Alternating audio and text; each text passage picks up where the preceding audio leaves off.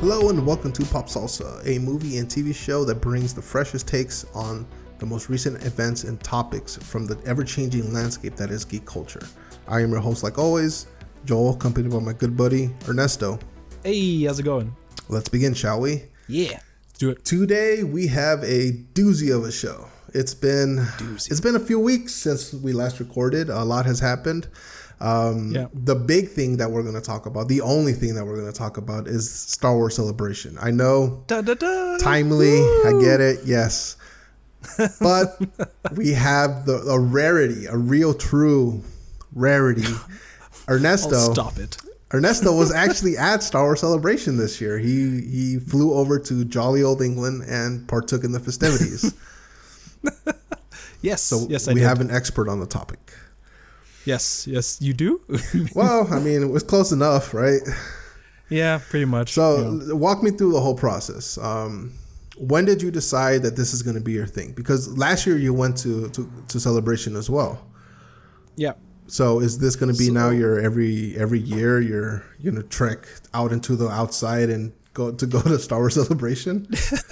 Like the light. Yeah. Oh yeah. Yeah, I absolutely, like last year, like Joel said, I went to Star Wars Celebration in Anaheim, and ooh, exotic. I felt like it was something I ooh. I always, like, compared to London and Anaheim, like Anaheim's just a stone throws away compared to. So yeah, I definitely wanted to be my thing. Next year's celebrations, actually next year in 2025. Is actually going to be in Tokyo, so I'm looking forward to that. Is Star Wars Celebration one that they alternate years, or how's that going?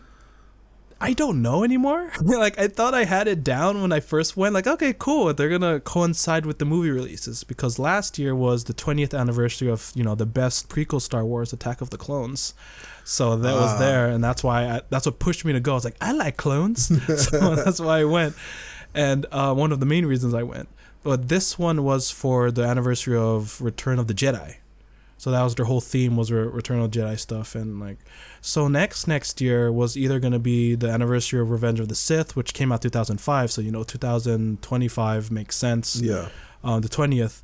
But also, I believe the new trilogy of movies are set to release in 2025. The one that's got released recently. So I don't know if it's going to be Revenge of the Sith or that, which I'm leaning mostly on that.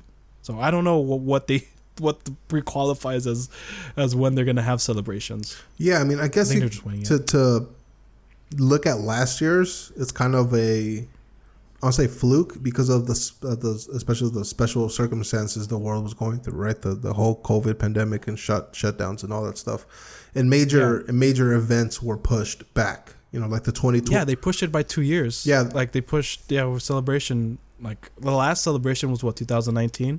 And then everything happened like around 2020, mm-hmm. right? So like that was the last appearance of, I think, Dave Filoni and John Favreau for like 2 years. Yeah. We didn't know when they're going to show up or they're going to come back. And I don't think they came back for last year's for Anaheim. So that was like a big surprise. It's been like 2 years since they've shown their faces, and like, here they are and stuff. Yeah, I mean, speaking of Dave Filoni and John Favreau, it looks like they are getting entrusted into doing, or at least Dave Filoni at this point is being entrusted in handling his own Star Wars movie / trilogy / saga / never ending stopping of Star Wars movies, Yeah. So you're talking about the new plan for all the Star Wars movies, right? Mm-hmm. With Marigold taking over Dawn of the Jedi, which is like before, and then like you said, Dave Filoni taking care of, I guess, the Mandoverse or whatever verse is in the middle, and then they're doing after right? The Old Republic or the New Jedi Order. Yeah. Okay. So. Give me just a little quick insight of what it was like being in the convention against last year at Anaheim, being there in London. So, long story short, it was hell being in London, because at Anaheim, it's like, I don't know if it's an American thing, like, oh, our hallways need to be bigger because our people are bigger. You know what I mean? Because it's huge. Like Anaheim, it's not a San Diego Comic-Con kind of like humongous, but it's a relatively intimate. It's not too huge, like daunting, but it's pretty big to accommodate all the people going there for Star Wars Celebration. Okay. Like the Celebration Hall, where they announced most of the big news stuff, was like a stadium where they played basketball. So it was equipped for that kind of amount of people. You know, there's stands and those very high stands and stuff like that. Mm-hmm. And then you go to London, and it seems good on paper because their hall was the XL London hall, and it was very like thin, right? A very thin, long hallway with a bunch of the bigger convention halls, like in different levels. And then each hall, the hallway was like littered with like food joints, so like everything was in one place. And then there's food trucks obviously outside, and there's like even a food court kind of area they saved, but considering there's like over 4,500 people going to this just that convention, that's just for the Celebration Hall. Yeah, that could fit like 4,500 is just, that's how many people went to the Celebration Hall who could fit in the Celebration Hall. It's probably over that, and people were shoulder to shoulder. Like I kid you not, it was shoulder to shoulder waves of people. It's like gridlock. When you're moving, you're just taking baby steps forward. You know what I mean? And like you're gonna bump into people.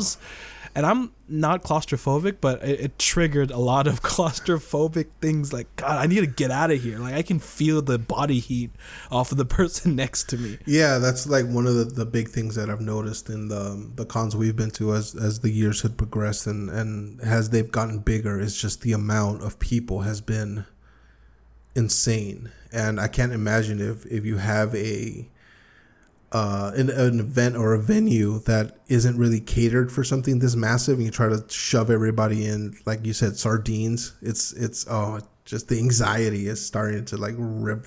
I went to, they split the exposition hall because traditionally you don't, because you want to have everything in one place, right? So that when Joel and I go to LACC, LA Comic-Con, and they have this massive airplane hangar where they have all of the exposition, you know, like here's Artist Alley, here's all of the, you know, the different booths and stuff like that, and they're all nicely marked and stuff like that, and they go up to like 1,000 or something. Yeah. But here, one hall was like up to 800, and every booth was really close to each other, and you imagine the lines. Oh, Jesus. So there's like lines crisscrossing everywhere. Like I literally walked into the hall, and I was like, this is just a bunch of lines, and I walked out because I can't. Like, how you're going to stand there for upwards to amount of 3 hours just to get like a pin, which I did. But, you know, that's not the issue. Is at that time, it's like peak hour, and there's just so much like, it's humid. Yeah, and it's like, yeah, and there's not really good ventilation. What made me laugh, and I'm not. I don't think they were equipped for it. I'm not trying to bash London XL or anything like that, but it's probably a good idea not to have your food trucks in a confined place without any ventilation. Oh, was so this like you walk exhaust? Into it. It exhausts. Oh, Jesus. It's a whole room, and it's just smoke, and you can just smell the exhaust. And I'm like, dude, open a window. Open a window or something like that.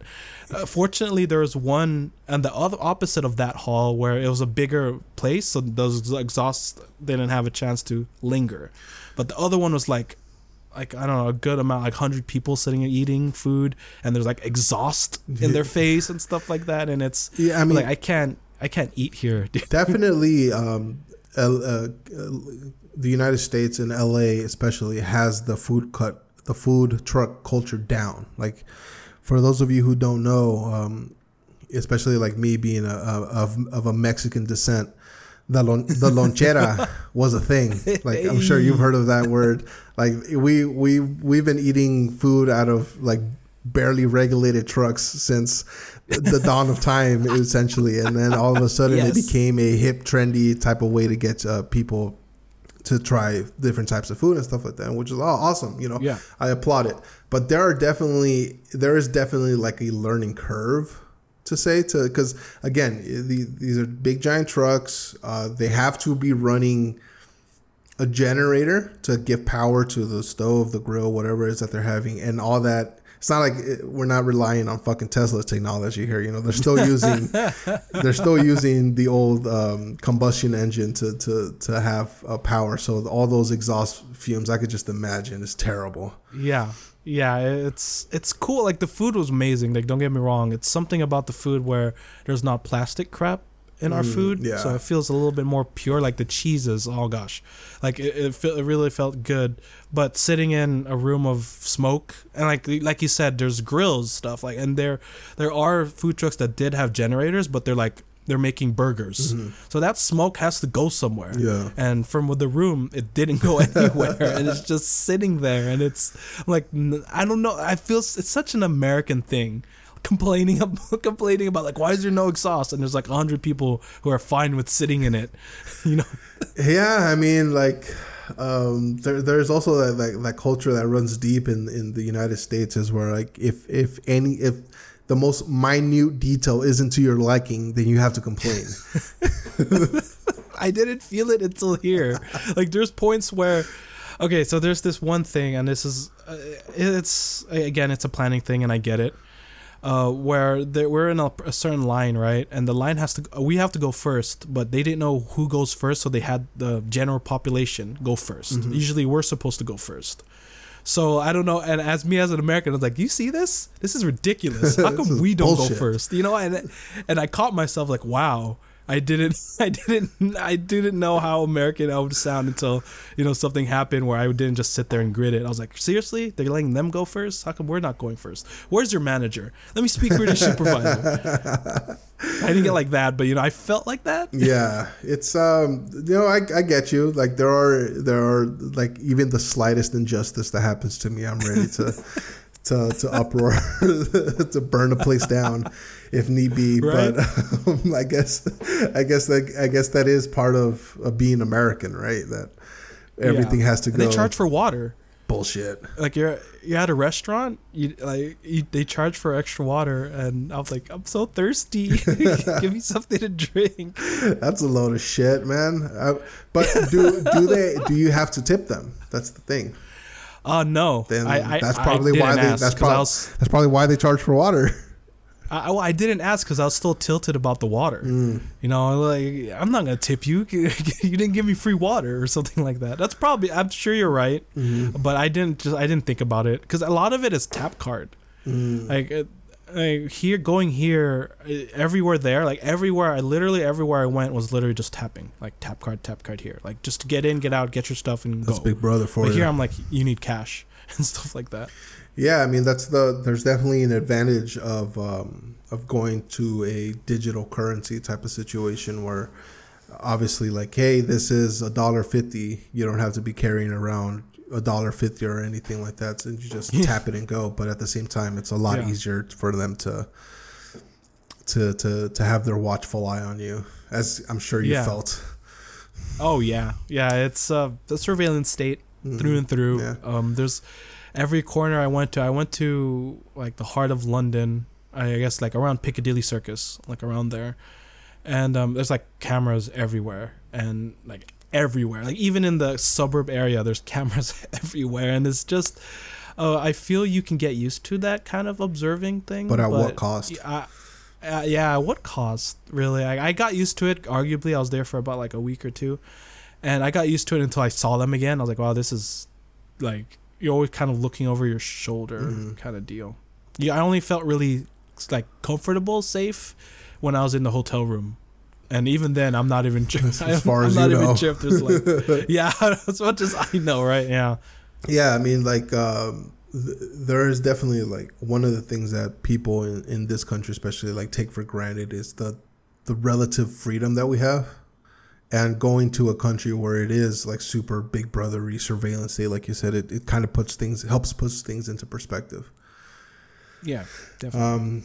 But I mean, like, from my end, if I ever have an opportunity to go to England, it would be very hard pressed for me to not stay in London the whole time I'm there. You know, I would want to go up north, travel to go see Stonehenge. I would want to go see the Cliffs of Dover. I would want to go see Liverpool. I would just want to go see everything I possibly can. And for you to have the fortitude to stay in London for Star Wars Celebration the whole time, It's like, I'm amazed. Yeah, we went to Abbey Road. If that's any, I mean, it's okay. This is the coolest thing. Did you guys do the Beatles walk? How there's so many people there. It was so cringe, to be honest with you, but we did it anyway. But what was cool about it is I think it was Westminster was where we stopped, and each train station feels like I'm in Harry Potter, you know what I mean? Because you come out of the train, like there's a train station I go out and it's highly industrialized, right? Mm-hmm. There's a lot of concrete and a lot of no plants really. And then I go to there and it's like their overgrowth over the station, like the station doors. It's like it's nice and homey feeling. You know, it feels vastly different than from being in the city. So it's kind of weird to me, because if you go to LA, you go to the Red Line. It's the Red Line. Yeah. It's not like it's gonna be like some sort of fancy looking station, but you go there, it's like it's all natural and it feels vastly different. And I don't. Yeah, it was just like an hour away from London. No, I mean, and that's something I've heard people discuss, like that some of the stark differences between, the United States, which is a relatively newer country, versus an old ass fucking country like, say, England. Like for me, the oldest city I've been in, it was in Mexico, and the city was founded in the 1500s.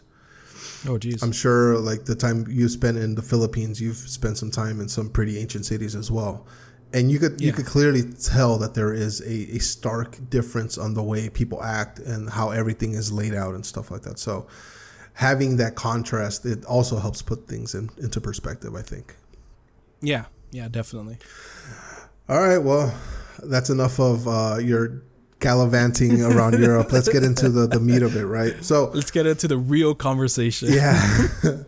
So out of Star Wars Celebration, what do you think was the big thing that to come out of it? The Ahsoka trailer, stuff you can't really discuss with me because you were the only one to have seen it. Rey coming back as to lead her own trilogy of Star Wars films. What would you say? That's a toughie. That's a really big toughie. Damn it, Joel. I'm trying to.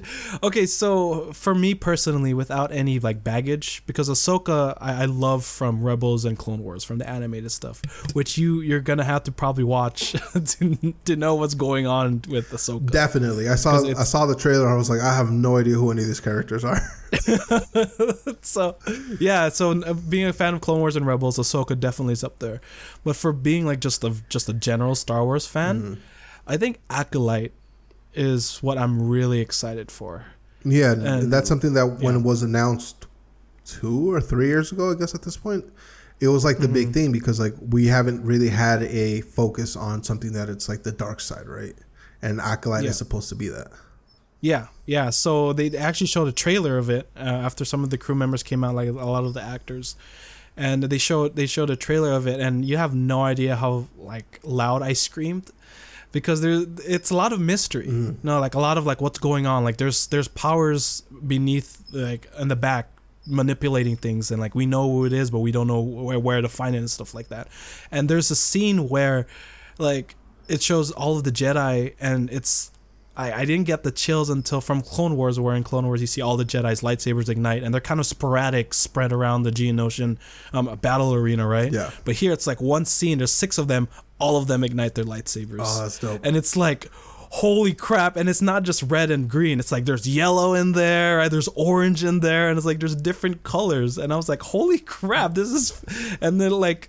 It's not, you know, kind of cutesy feeling from Attack of the Clones, you know, like I think of Samuel Jackson kind of like swagger in terms of it. But here it's like they're desperate. There's a lot of, they all look kind of scared kind of thing. And it's very grounded-ish compared to a lot of those big, massive Star Wars budgets. Do we know the time frame where this is going to take part in?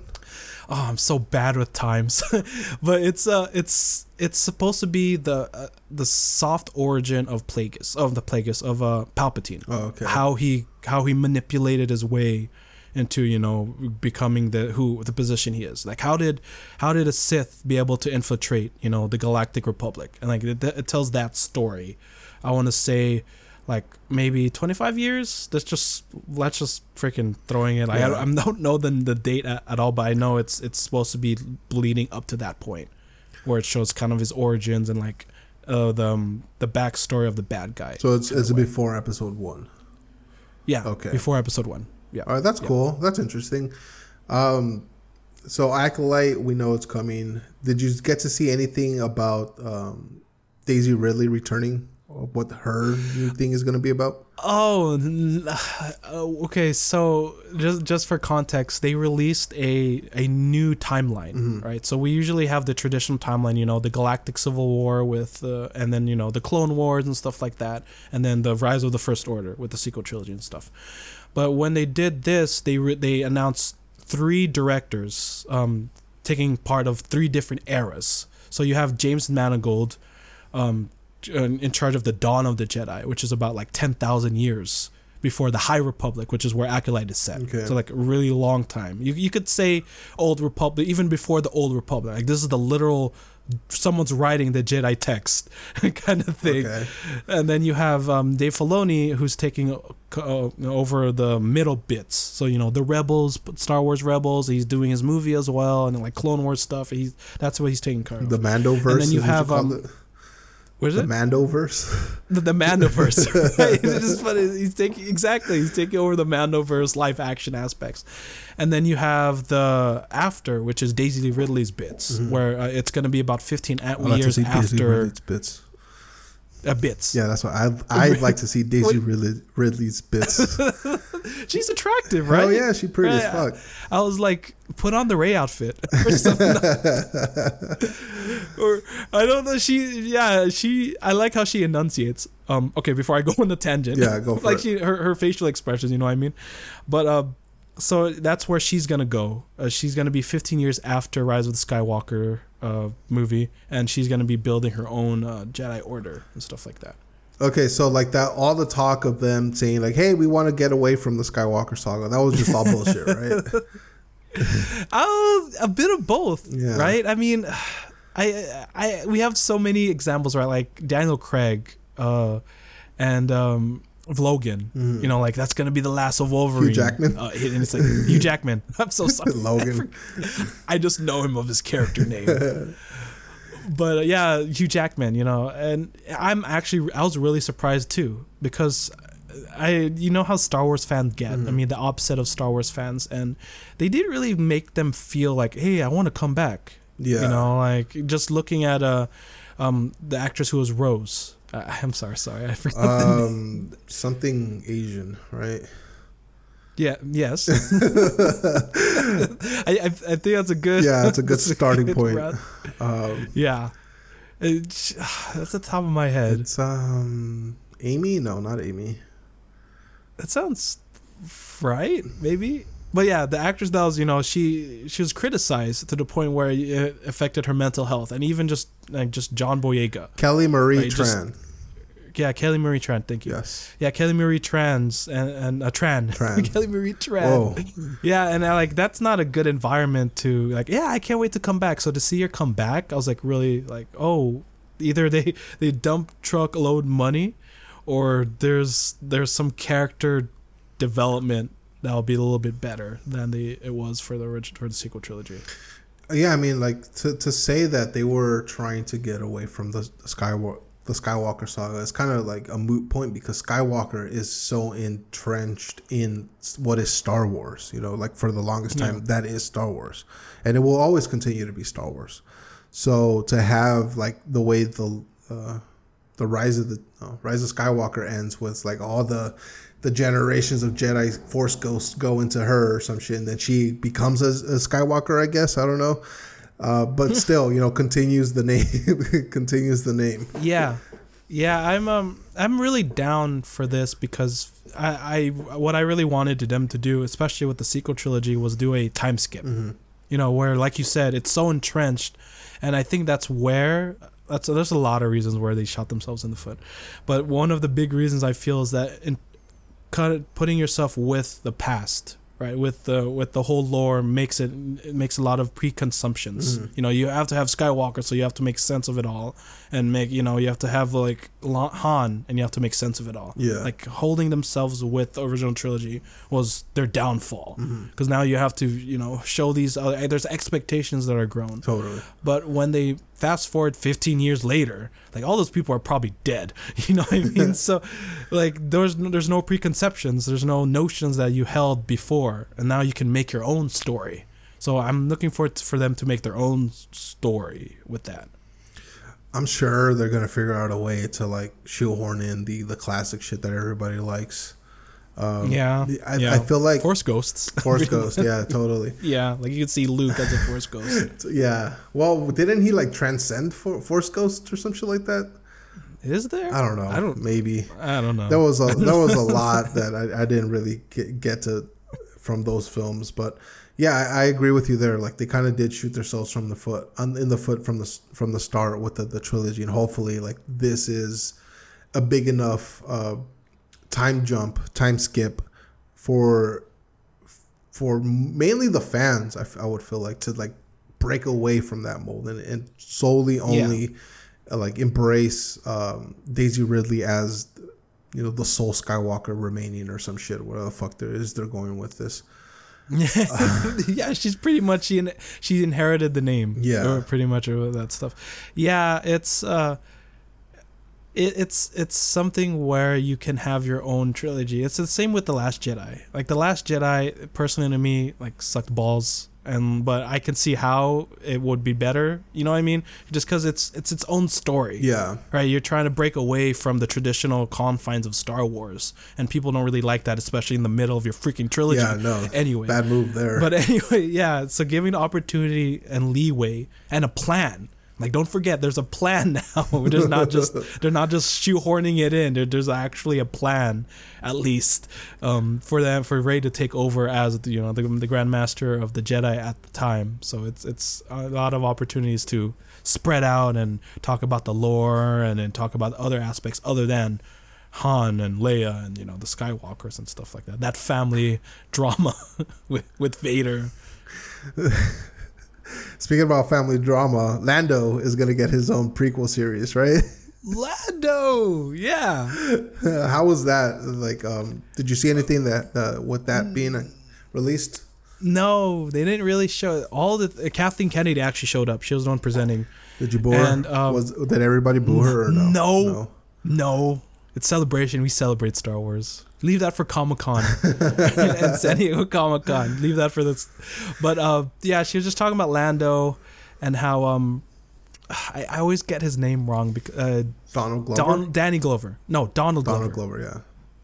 Donald Glover, yeah. Right? Because there's Danny Glover and Donald Glover. I think they're father and son. I'm not entirely sure. Oh, okay. Oh, okay. So, Junior, John Downey Junior. Yeah, they didn't really talk much about it. Just the fact that he's interested to come back. And I gotta be honest with you, Solo was a lot of things, but come on, Junior's rendition of Lando was pretty spot on. Really? I feel there's no. Then again, there's not a lot of opportunities to, you know, to see how he would do as a character, because you barely really see him other than being a traitor. Rise of Skywalker. Yeah, the like that suaveness. You know what I mean? Like, yeah, it's not Harrison Ford suaveness, but I didn't get any of that. To me, like what? The big thing that the big thing that I had with Solo was, aside from it being completely unnecessary as a film, was that they hired. You know, they were trying to replace two of the most charismatic actors of any generation with Billy Dee Williams and Harrison Ford. How in the possible fuck are you going to hire anybody that's going to one-up them? You know, if at best it's going to be like a lame-ass imitation, and that's what I got. I got that with Harrison Ford. Yeah. Just because he has, like you said, he has that charisma that it feels like you would just be imitating. But for like Donald Glover or for Junior, I do feel personally that he tried to take it his own way, because we haven't really seen Lando enough to really get other than he's just a suave guy. Oh, we've seen enough, right? You know. I'm sure. But yeah, that's just I'm looking forward to the Lando thing. I could see how it would be, especially you put Lando in that high standard where you can, everyone looks like imitators and stuff. Yeah, like that. I mean, I'm not like ragging on Donald Glover. Like, I think he's very talented. I love them in Community. Yeah, but I just feel like I forgot he was in Community. Yeah, I just feel like you're already setting up for failure. You know, like how are you? Like, it's the same thing that whenever Hugh Jackman finally does decide to retire, or when he finally dies or something, where he finally gives up the role as Wolverine. Who are you going to possibly bring in that's going to match what Hugh Jackman gave us as Wolverine? The same with Deadpool. Like, who are you going to possibly going to bring that's going to give us the same thing that Ryan Reynolds or no, that's or one? Unfair. It's not. It's not unfair because you have these characters that are so like intertwined with the people who are portraying them, and it starts off with like some of the most charismatic, some of the most entertaining, some of the most fun-loving actors you could possibly get. You know, so when that wave is over, who can you possibly get to replace Ryan Reynolds as Deadpool? See, you know what I'm trying to say? I get you. I didn't think of Lando that much like that.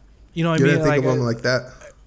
Well, because in Harrison Ford, you definitely, you've been with more screen time with him. Yeah, totally. You know, like, you kind of know his mannerisms, you kind of know not Harrison Ford, Han Solo. Mm-hmm. I'm not saying Indiana Jones, but you know, like Han Solo. You're with him from beginning to end of the trilogy.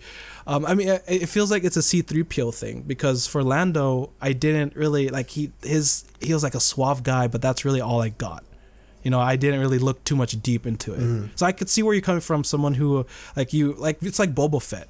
You know, like, he had, 5 minutes of screen time, and he starts this like, everyone loves Boba Fett because he's this badass, but he died like a bitch. Yeah. You know what I mean? So it's like that, where I don't think of Boba either. Like, I don't, like, okay, he's a bounty hunter, he died, haha, that sucks.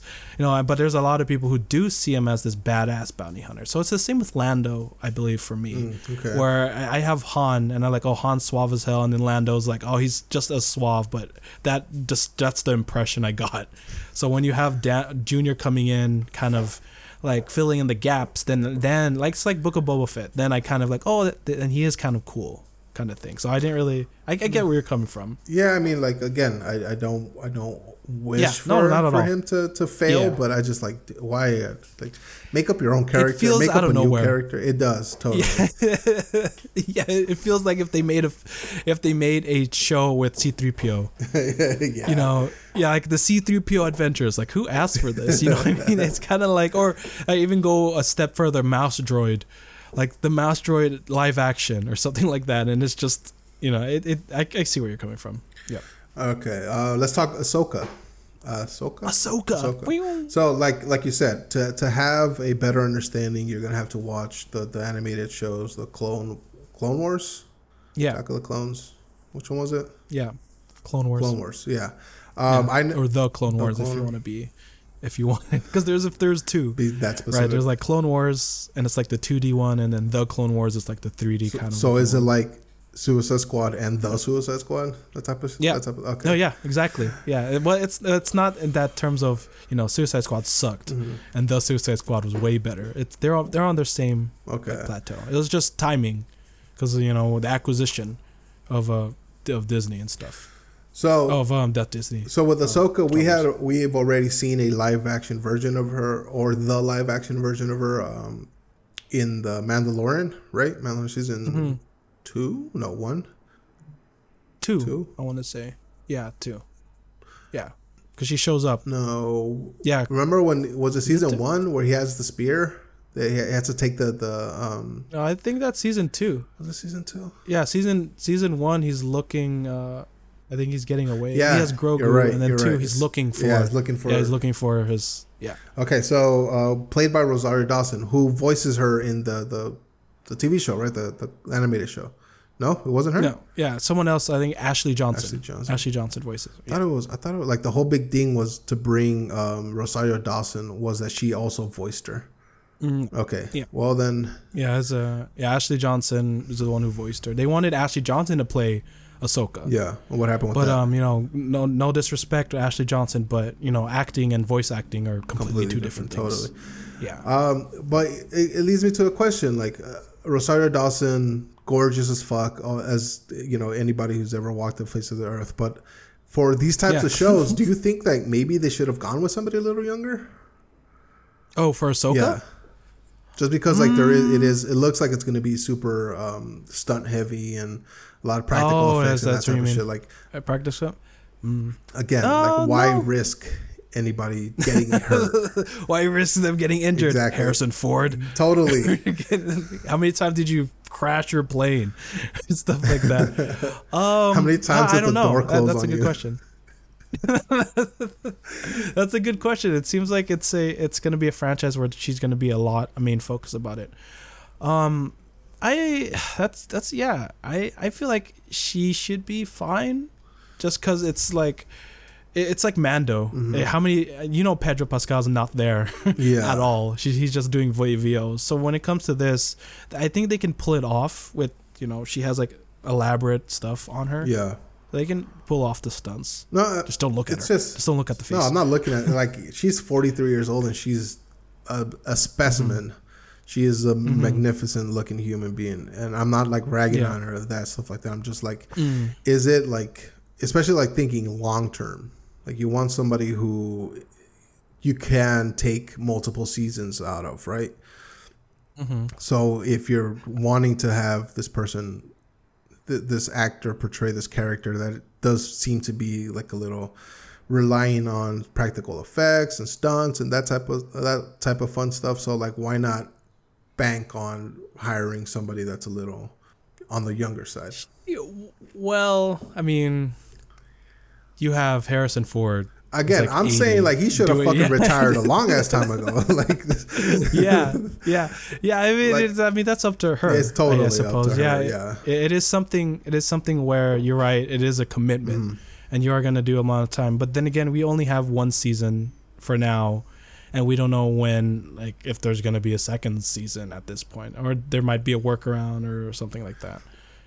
Yeah, I mean, at a certain point, I feel like it should be classified as elder abuse. What they're doing to poor old Harrison and Harrison Ford and Patrick Stewart definitely. Like, thankfully, Patrick Stewart for his for Picard, that's going to be the last season, because you can tell. But then again, spoilers for Mando season 3, like. Well, then again, he wasn't doing any stunts. Never mind. Not spoilers. You'll watch it on your own. Just sitting down a lot. Yeah, he's just sitting down a lot. There's a character there who's fairly old. It's like, but he's just sitting down a lot. So I was like, okay, that makes sense. So were you at the Ahsoka panel?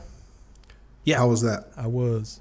Yeah, it was great. A lot of these panels have been fairly constant just because of the energy of Star Wars fandom. Like, I don't mean how many times I yelled and screamed, and like how many times we all screamed, "Show the trailer again!" Like, show it again, like give it another shot. And we saw extended footage of Ahsoka. So that's cool. That was enjoyable. So how many trailers did you end up seeing? Because they released three of them, right? Or two or three. Oh, so they released the Indiana Jones trailer, right? Yeah. The Ahsoka trailer I did see. Visions. What was the third one? Vision. Oh, and the Visions one, the trailer. I didn't see the Visions panel. I didn't go to that one. But they showed Acolyte, which they haven't released yet, I believe. Skeleton Crew. They showed the teaser for that. They showed extended footage for Ahsoka, which was essentially Grand Admiral Thrawn, which is a Lars. I forget his name. Lars Mikkelsen. Mikkelsen, I think. Mikkelsen, yeah, which is really, he's a really good actor. I didn't know it was him until like they announced it. I felt like a noob. Is it the same guy as Mads Mikkelsen, or is it somebody else? I don't know. Maybe there were. Yeah, I think it's somebody else. But yeah, they showed that. They showed Andor season 2, the trailer for Andor. Season 2. Oh, yeah. It's this guy? Yeah, I've seen this guy before. Okay. Yeah. Well, that's cool. So. Obviously, we didn't get to see Andor season 2 trailer yet, but the ones we did get to see, or the ones I got to see, because I didn't have the fortune of being there. I mean, an invite would have been cool, but next year, I'm giving you the Tokyo invite right now. Oh Jesus, Tokyo! Dude, if you think you're gonna be towering over people, or Japan, yeah, you're gonna get all the stares. Totally. So Visions. You didn't see the first season, did you? I did. You did. I actually caught up on the plane on ride. Well, I mean, it's 15-minute episodes. You would have ran through it waiting for your plane. So, yeah. What'd you think of Visions? I'm really... of Visions season one or season two? Season one. We'll go season one. Season one, I really liked it. Yeah, right? Yeah, I really liked it. There are some bits where I thought was weird, but that's just me. Like when the Jedi was singing? Well, that was my favorite one. Oh, well, that episode and like them lightsaber battling in space, like a giant lightsaber, that was kind of weird. Which one? Twins? The twins. Yeah, the twins. Yeah, the twins one. That was really like, it was really weird. But when I got to the point where it's, this is what the people see as Star Wars. Not weird, but you know, as creative as it is. Yeah. Like, as expansive as it is, like that's what people see as Star Wars, and that's what I feel about it in Visions. Like, oh, okay, that makes sense with me. For Visions 2, I'm really excited because it's gonna be everywhere, right? Not just Japan art studios. Yeah, it's gonna be like all around the world. Yeah, that concept of having an animation studio be in charge of an episode, and you could see on how varied the animation styles are. Like the first one, it's very traditional, I would say, and then it leads more into like the anime style or to like the more traditional American animation and stuff like that. And then now that they've opened it up to not only Japan but worldwide, I feel like there's a studio from Mexico, a studio from somewhere in South America, somewhere in Europe, Eastern Europe, Asia, Africa. I even think there are a studio that's in charge of an episode. But I like the concept more than I like the actual product. I'm not gonna say it. No, really? Yeah, because why? Because at a certain point, these are just like fan films. Yeah, and it's just like I don't. Okay, I don't. Is it because you don't get sequels to the previous season? No, not that. Like I understand that these are one-offs. That these are what's the word for that type of show? Like anthologies. There you go. These are anthologies and stuff like that. But I don't give a shit why Juan from Mexico thinks Star Wars is to him. You know, I don't give a fuck. It's an interesting concept, and I love the idea. I'm not gonna lie, like, and I applaud it. But it's just like at a certain point, these are fan films. Like, what's the only thing that's gonna separate them from like some asshole on YouTube putting up his own Star Wars content is that Disney's actually backing them. That's the only thing. Yeah, it's official. it's an official. I can't see where you're going from, but I could see how it's very bittersweet. Yeah. It's like, it's an episode of one-off, and then you're gone. And you're like, oh, can I call you later? Mm-hmm. And it's like, no, it's just a one-off. Yeah. Like, I really enjoyed it. My favorite one from the first season was the twins one. I really enjoyed that just because. The twins one? Yeah. That was my favorite one. Like it was, you had set up to think that they were both evil, but then it turns out that only one of them was evil. Yeah, that one's the weirdest one though. Because they were fighting out in space. Not to bash you. No, not to bash, but because like they all look like Vader, and like one looks like Han, like a combination of Han look. You know what I mean? It's like, oh, that's what they like. No, I like that one too. I like where the sister deflected like a blaster bolt from an X-wing and like it twisted around her and then blew up the ATSTs around her. Yeah, that's pretty cool. My favorite one is it's probably the lamest one. Not the music one, but it's I think the Ninth Bride, I think it's called. It's where it's the like they're like there's someone getting married, and like the Jedi shows up. And it's like the guy's wearing this like big kind of barrel on his head. Oh yeah, yeah. Yeah, the ninth something, right? Or I forget. I don't remember. But that's what it's been like 2 years. That's what it was. It's been like a couple of days for me. Why am I acting like you watched it yesterday? I watched it way before you did, and I was like, "Oh, you're gonna watch it? We're gonna talk about it?" You're like, "Nah, I'm not gonna watch it." But yeah, the first episode was pretty cool. Like this traveling Ronin that kills Siths, but really isn't a good guy either. Like he's not there to help the people. He's just there to fuck up a Sith. Yeah. What a good first episode. Yeah, I'm trying to think like that's not my favorite, you know, because I feel like that's everyone's favorite. Yeah. What'd you think of the trailer for part two? I liked it. Like I do like. That it feels like it's a little more Sith centric, because a lot of the Visions one, it was very kind of balanced, you know, light versus dark and stuff like that. But I feel like this is a little bit more diving into the Sith kind of side of it. I mean, I don't. I saw the trailer. I'm like, okay, I guess. Jeez, Joel, just a very low bar. You're. Well, it's like it's something that if it wasn't, I don't want to say like mandatory, but if I didn't have like a pressing urge to watch it, then I just wouldn't watch it. Because like you know me and Star Wars, for me, Star Wars is only the movies. Yeah, you know, occasionally it's not it anymore. Yeah, not anymore. They left me behind a long ass time ago. But this is a hill I'm prepared. It's like a homework. Yeah, assignment. Exactly. Like why? Yeah. Like I don't want to go read a comic book some loser in his basement made, like to follow the lore of this shit. Like what the fuck? Okay. Han Solo got frozen. I feel attacked. Han Solo got frozen in carbonite. Boom, that's it. You know, we don't need any deviations or nothing like that. Yeah, it's a weird time now, right? Yeah. I don't like that with Marvel. I definitely don't like that with DC as well. But now you're getting that with Star Wars. Mm-hmm. Right now the thing is you don't have to watch the animated stuff, but you get a bigger understanding, and I feel like a lot of the narrative hard working is going to be leaning on the animated stuff.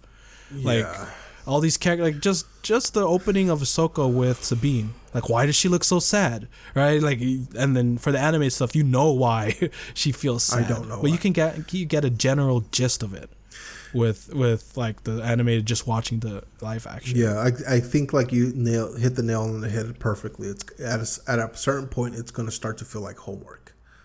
Yeah, and that's not. Yeah. I fucking hated homework in school, you know. Yeah. Like, why am I gonna task myself with more homework on something that I like? Yeah. It's just gonna ruin it more for me. See, that's also the biggest difference between Star Wars fans and other fandoms, right? And when it comes to DC and Marvel, I don't want to do homework. Like I don't want to read a comic book from the 80s to understand his, you know, why this character is doing this. But for Star Wars fans, I'm not saying you're not a fan, but it feels like they're always hungry for more. You know what I mean? Like, that's how the EU existed. You imagine back in the 80s, the 70s, they only had 3 movies. Yeah. So people made comic books, they wrote books, they wanted more stuff from this 3-movie saga. Yeah, but... then you have 6. At the same time, like, they are just making it, like, hard for themselves for when something, like, actually comes out, like, studio-produced, to live up to the expectations. Mm-hmm. You know? Yeah, absolutely. That's definitely the other side of it. It was like Boba Fett. They made Boba Fett like this badass bounty hunter, and that's where he lived until you realize, oh, he only had 5 minutes of screen time. Yeah. Right? And then now you kind of have that backlash with Book of Boba Fett. Like, why isn't he gunning down everybody? Because the Boba Fett you knew was from the comics. And that kind of works in itself if you think about it. It's the division, right? You either go with what's happening in the canon or you don't.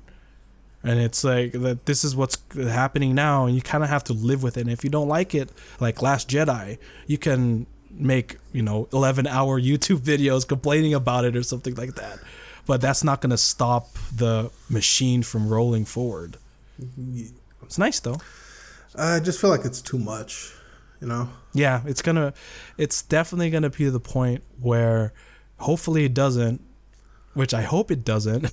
There's comics for Star Wars and there's books of Star Wars. And now we have Dawn of Jedi around the corner. Not around the corner, but, being developed. There are loads of books that are set in there. Mm-hmm. So what's there not to say there's going to be a character or some sort of piece of lore that will show up that is only exclusive for the books? Like, there's a character in the new Mando stuff that's from the books, and I didn't know who it was, but apparently the audience did. So, because they all cheered when he showed up, right? And I was like, oh, who is this guy? And it turns out that he's from the books in the 80s, right? And the thing is with that, they're bringing books that fans have made, like you said, but they're integrating them into the real Star Wars now. Like, Coruscant was not, George Lucas didn't make the name Coruscant. Yeah. That was from a fan. Right. The same thing with Salacious Crumb. Yeah, so really, yeah. Salacious Crumb, I didn't know. Salacious Crumb was just like a background character, and some nerd named them Salacious Crumb. Yeah, and then marketing. Yeah. Like, oh, now we can sell toys of him because he has a name. Yeah, I mean... So it's a machine. Totally. If you really think of it, it's a whole... Star Wars, if you take the magic out of it, and it's a machine. Like, I spent my days they're buying shirts, you know what I mean? And stuff like that, and buying shirts and pins and stuff like that, because I kind of want more, and in any form possible. Comics, shirts, music. So like I'm hungry for more, because we've only had, I guess, not well, 9 movies now, but for a long time we've only had 6. Yeah. With nothing happening. It's not like DC where they release a new story or they reboot a character, or Marvel. It's like that's all we get. Yeah. Period. I totally understand the need to fill that void that you're describing. It's never filled. It's never filled, but at the same time, it also becomes a detriment. Like you said, the Boba Fett being the perfect example. It's a character who really only showed up on screen 5-6 minutes tops, and there's this giant lore behind him that when there is finally an accepted representation or to live action, you're like, what the fuck is this? You know, there's no way this would have met the expectations I made up in my head. Yeah. So it's but you have the flip of that. Mm-hmm. You have the actor who's Jar Jar, right? Someone who's been, he's openly that he almost committed suicide because of the flack he got for Jar Jar. Yeah. Now he's beloved again. Right, he shows up in other episodes in Star Wars. He has his own properties and stuff, and there's even to the point where the exclusive for London Celebration was a Jar Jar Pop figure. Right now he's a beloved character. Everyone likes him now because that he's been the actor has come back, and that actor's only connection is really just Jar Jar. Yeah. In the lore now he's a Jedi Master, so it's you have good and bad of it. You have Boba Fett, and then you have the Jar Jars where he comes back, and it's yay, he's no longer ridiculed from it. So, yeah, I mean, it's just something I can't dedicate hours and hours of my life to just do all that shit. And it's something if I would have grown up, I think also a lot of what had to do with because those the TV shows and cartoons were on cable. I didn't have cable, so I never really had an opportunity to watch them. This is obviously before the streaming wars and all that shit, so you really couldn't get it. Once something aired, you couldn't watch it until late summer or some shit like that. Those type of things. So I never really didn't grow up having been exposed to the Clone Wars or whatever the fuck those TV shows are called and stuff like that. So to me, Star Wars was always the movies. Yeah. No, absolutely. That's for me. I didn't have that either. I just read the books and the comics, because not because I bought them, but because the library had them available, and they weren't always in order. Yeah. I'd be reading issue 26, and someone died, and I was like, how the hell? And then I'll be issue 7, because they didn't really care about that. Yeah. And it's something that I watched the movies, right? But I just read the books and the comics, and you're right. Right, a friend of mine always says that there's always a richer fan, and there is someone who has a room full of Star Wars stuff, but that doesn't make you less of a fan. No, right? Just because he has more Star Wars stuff, that doesn't make you less of a fan, and that's the pitfall of Star Wars in general, is that you try not to connect these items or merchandise with worth in the fandom. Right, it's just even with if you're clear cut and saying, oh, you only focus on the movies, then that's more power to you. You could also see that the movies are shifting to focusing now on the animated stuff. And if you watch the animated stuff, they reward you. Sabine's why she's like that. But on the other side, I hope that they don't, people who don't have the time, right? Who don't have the time to watch 7 seasons of a cartoon and, another 2 seasons of another cartoon and stuff like that, who don't have the time. Hopefully they reward those people by, they're going to have to explain why Sabine is like this. Who is Ezra? Who is Grand Admiral Thrawn? Why do we want him? And stuff like that. And hopefully there's that kind of short retrospective that rewards people who watch the animated stuff, but also who are getting into these new characters. Yeah, I mean, we could only hope, right? Yeah, that's the next wall we're gonna wait for, because Marvel and DC, they don't care anymore. It's kind of, you have to know the gist of who Blue Beetle is to really kind of understand where he fits in the whole grander scheme of the whole whatever phase they're going through or event they're building towards. Yeah. All right. Well, let's wrap it up with something that is Star Wars adjacent. you know? Yes. A brother, a younger brother, I guess you could say. Indiana Jones and the Dial of Destiny. Indiana Jones released a younger brother's right. Released a trailer, their second trailer, released for not Comic Con, Star Wars Celebration. It isn't Star Wars, but it is Lucasfilm, so you know there it is. Yeah. I know I've only seen Indiana Jones, Temple of Doom, Indiana Jones, the Raiders of the Lost Ark. And in the Last Crusade, and not Crystal Skull. I haven't seen Crystal Skull. Not Crystal Skull. So I am in this camp. Obviously, I'm happy. I'm glad that they brought back this character. Again, I think it's bordering on elder abuse because, come on, poor Harrison Ford. He's 80. Oh, dude. He's 80 years old. I don't know if I said this here. He's 80 and still fighting Nazis. Come on, man. Yeah. Yeah. So yeah, what'd you think? Obviously, I could tell. Like, I could see your boner from here, but. Jeez, Joel told him everything. But yes, I indeed have a nerd boner. Yeah, I'm excited. I'm excited, but I'm also a little bit on the fence because they do de-age him. Yeah. And by the looks of it, it's gonna be a lot. Yeah, it's gonna be a lot, and it doesn't look. It's that uncanny valley again. Like I can't. It's like his head's too big. You know what I mean? Like the light's not hitting his face correctly, and it's like super shiny. Yeah. Like I'm down. I'm glad Harrison Ford is getting his time to finish the story, right? But at least leave it on a higher note than Crystal Skull did. But I'm also just the technology.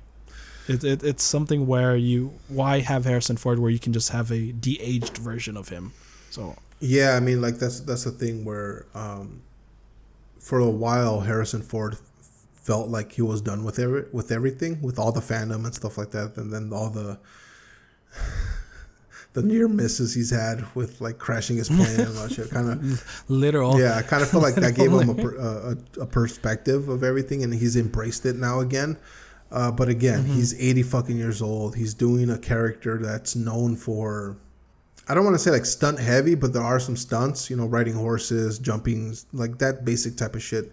And like, dude, you're 80. Yeah. Like, why are you going to risk? Like we already saw that a fucking, a hydraulic door closed on you, broke your ankle. Like, can you imagine you fall off a horse, you break a hip? What the fuck, you know? Yeah. Like that type of shit. Yeah. He's just built different, man. I feel like when I'm 80, I'm going to be decrepit, right? There's an image of someone who's 80. I don't even think I'm going to make it to 80. Right? Yeah. So when you have someone who's that level of, I don't know, of senior, I guess, hierarchy. I was just going to say class. You know what I mean? Like he definitely lived a different life than we did. Totally. And I feel like health-wise, he's in a better place if he's riding horses at 80 than, you know, us who's, you know, we're 30, obese. 30 and flabby. 30.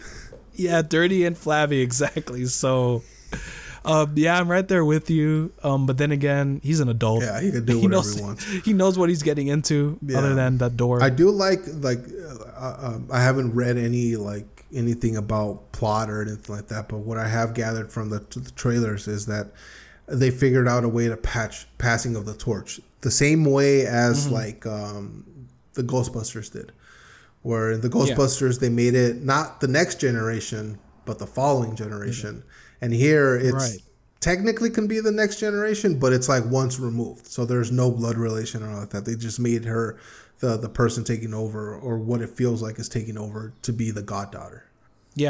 Yeah, which I love when they do that stuff. It's, I mean, it sounds like there's going to be Indiana Jones for the future and whatever form or shape it takes. Mm-hmm. But passing that torch, at least until we see another Indiana Jones-esque kind of film, is better than just kind of leaving it on a moot point. So at least you have it.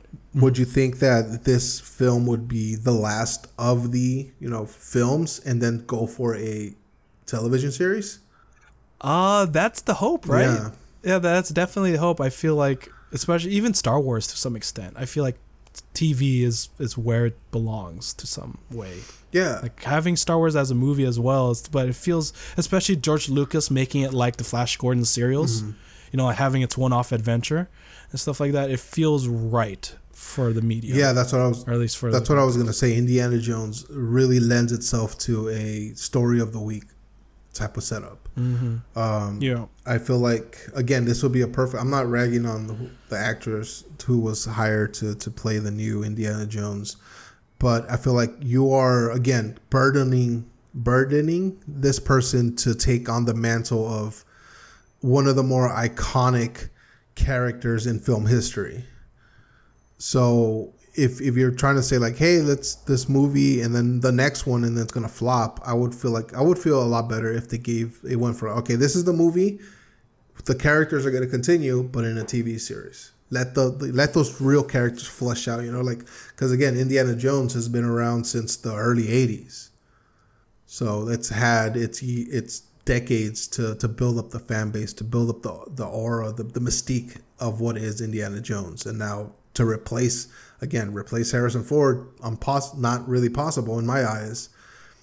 You have to make sure that whatever comes after this movie is going to be set up for success. Yeah, and it's unfair to have someone take a mantle that is 80s stuff. Mm-hmm. You know, it's when you see Indiana Jones, you think Harrison Ford, and to have a character named like Indiana Jones and it's like another character, it feels like disingenuous on both sides. You know, you're kind of having this character take another mantle without like fleshing her out in another way. Yeah, totally. So like, yeah.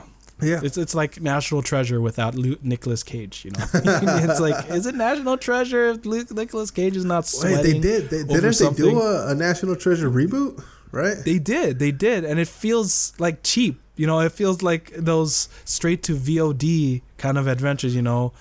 Like Aladdin 2 or something like that. You don't really think much about it, but it's for those who want, I guess, more of Aladdin. Yeah, the direct-to-movie sequels, direct-to-DVD sequels are a day of the past. Yeah, now it's direct-to-streaming. Yeah, in the past, wow. Yeah, but Indiana Jones, the Dial of Destiny. Yeah. The guy who plays the villain, Mads Mikkelsen. Yeah, again, fantastic actor.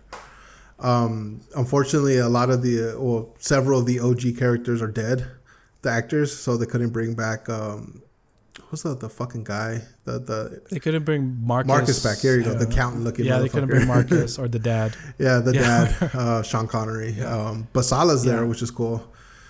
Yeah, that's what... I don't know if I told you. I probably told you in passing, mm-hmm. but like Sala, the first trailer with Sala's over, like saying that I miss those old adventures, always gets as the me. Dun dun dun, dun as is like playing underneath. Okay. Right? Okay, yeah, okay. That's my one issue with this trailer, mm-hmm.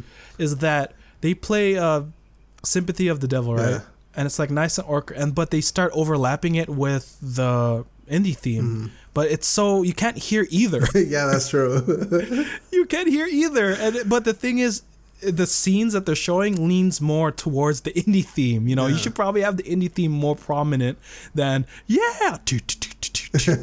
You know, like the freaking, and then it doesn't fit, and that annoys the crap out of me because I'm getting chills, but they're half chills because like, is it the indie theme or Sympathy of the Devil? Yeah, like, what's going on? There definitely could have been a better another pass of the trailer should have been just to get it down perfectly. That's just a small gripe. That's probably no one cares, but that's just the small gripe I had for the trailer. Yeah. Well, that's going to be it for this week's episode of Pop Salsa. Thank you for listening.